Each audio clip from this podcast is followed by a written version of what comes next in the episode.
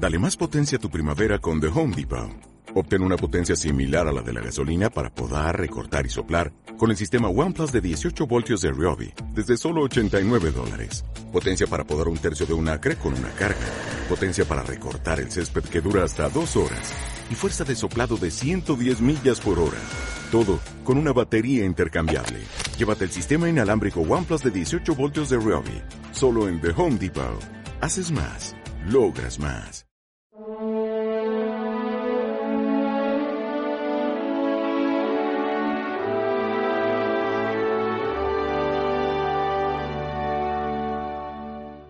Cuando sucedan estas cosas, sabed que está cerca el reino de Dios. El reino de Dios, en definitiva, es Jesucristo. El reino de Dios es la vida nueva que Jesucristo nos ofrece a cada uno de nosotros. Y siempre hay como signos, hay como señales de que el reino de Dios, es decir, que Jesús, con su poder, con su fuerza, con su cariño, está cerca de nosotros. Tan cerca que está dentro. Jesús lo dice muchas veces, porque el reino de Dios está dentro de nosotros. Y Jesús reprochaba a los hombres de su tiempo que si sabéis interpretar el cielo, las nubes, que va a llover, que va a hacer calor, que el viento viene de este lado, y sabéis lo que va a pasar. Ojalá que tuviéramos también como la suficiente visión sobrenatural para saber que Jesús se acerca a nosotros a través de una persona necesitada, a través de un perdón que te dan, a través de un acontecimiento que dices, ¡ay, qué casualidad!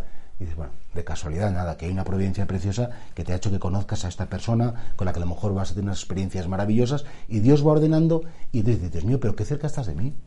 Cuando Jesús dice, si supierais entender todos estos signos que yo os voy dando, sabríais que yo siempre estoy muy cerca, que yo me ocupo de prepararos una historia en la que sí, efectivamente, a veces hay pérdidas, hay muertes, hay enfermedades, hay abandonos, hay dolor, pero junto a todo eso hay mucha gracia. Junto a todo eso hay mucha belleza, junto a todo eso hay mucha superación, esfuerzo, hay mucha profundidad.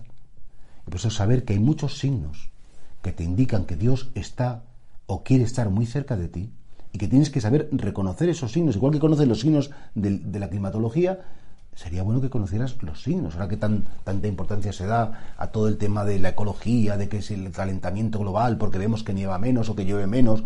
Son signos, efectivamente, de que está cambiando el clima. Bueno, pues sí, ha cambiado la historia muchas veces, ahora también.